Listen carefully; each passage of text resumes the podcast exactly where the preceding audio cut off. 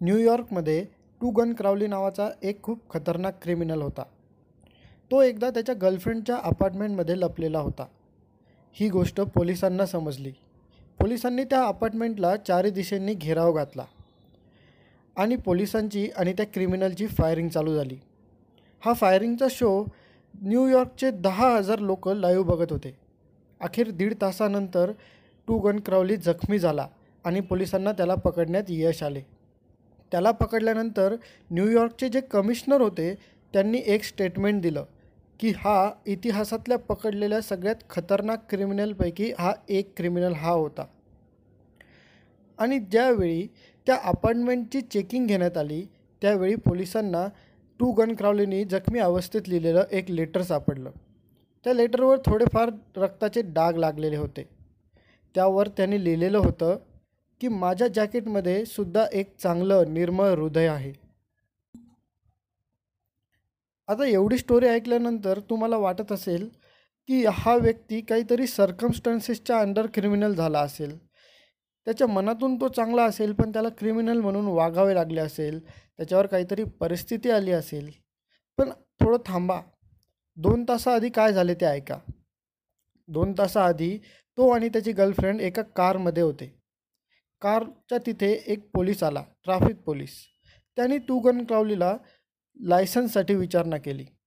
त्यावेळी त्यांनी एकही शब्द न बोलता खिशातून गन काढली आणि त्या पोलीसला ठार मारून टाकले. मित्रांनो हा तोच व्यक्ती आहे जो काही वेळानंतर जखमी झाल्यावर असे लिहितो आहे की माझ्या जॅकेटमध्ये सुद्धा एक चांगले निर्मळ हृदय आहे.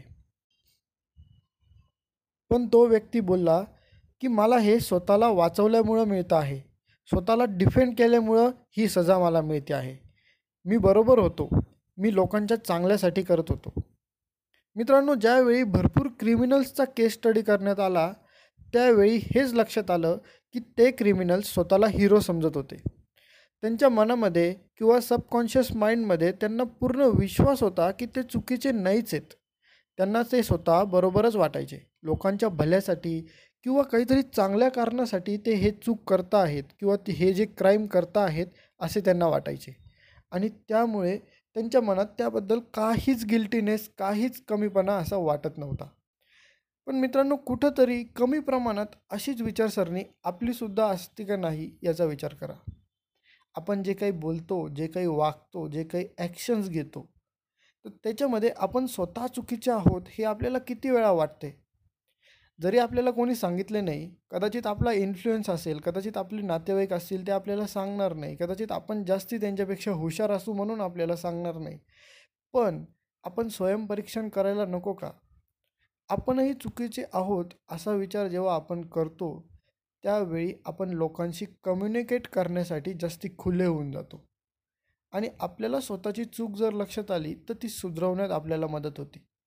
मित्रांनो ही स्टोरी मी तुम्हाला how to win friends and influence people ही जी डेल कार्नेगी यांचं पुस्तक आहे त्याच्यामधून तुम्हाला सांगितली. त्यांनी हेच सांगण्याचा प्रयत्न केलेला आहे की आपणसुद्धा आपणसुद्धा कुठेतरी चुकतो आपल्यामध्ये सुद्धा काहीतरी गडबड होऊ शकते आपण पण चुकीचे असू शकतो हा विचार सर्वात आधी केला पाहिजे. स्वतःवर कॉन्फिडन्स ठेवलाच पाहिजे पण आपण दोन्ही साईडनी मोकळे पाहिजे. दोन्ही साईडनी ऐकून घेण्याची आपली कॅपॅसिटी पाहिजे. जेव्हा आपण असे डेव्हलप करू स्वतःला स्वतःमध्ये आतून जेव्हा आपण असं चेंजेस घे घडवून आणू त्यावेळी आपण लोकांशी कम्युनिकेट करायला जास्ती सोपे असू. लोक आपल्याला अप्रोच करायला जास्ती घाबरणार नाही किंवा आपण आपल्यामध्ये इगो आहे असं त्यांना वाटणार नाही. आणि त्यामुळे आपल्यापुढे भरपूर किंवा असं म्हणायला हरकत नाही की खूप जास्त प्रमाणात ऑपॉर्च्युनिटीज आपल्यासमोर क्रिएट होतील. त्यामुळे आपण आधी स्वयंपरीक्षण केलं पाहिजे. आपल्या आजच्या स्टोरीचं कन्क्लुजन हेच आहे की आपण स्वयंपरीक्षण केलं पाहिजे. पहिले स्वतःमध्ये सुधारणा केली पाहिजे. शिवखेरासुद्धा म्हणतात की स्वतःला बदलण्यात इतका वेळ घालवा की दुसऱ्यावर टीका करायला वेळच मिळणार नाही. सो तुम्हाला जर आजची स्टोरी किंवा आजचा लेसन जर तुम्हाला आवडला असेल तर मला इंस्टाग्रामवर डी एम करून कळवा. धन्यवाद मित्रांनो. जय हिंद.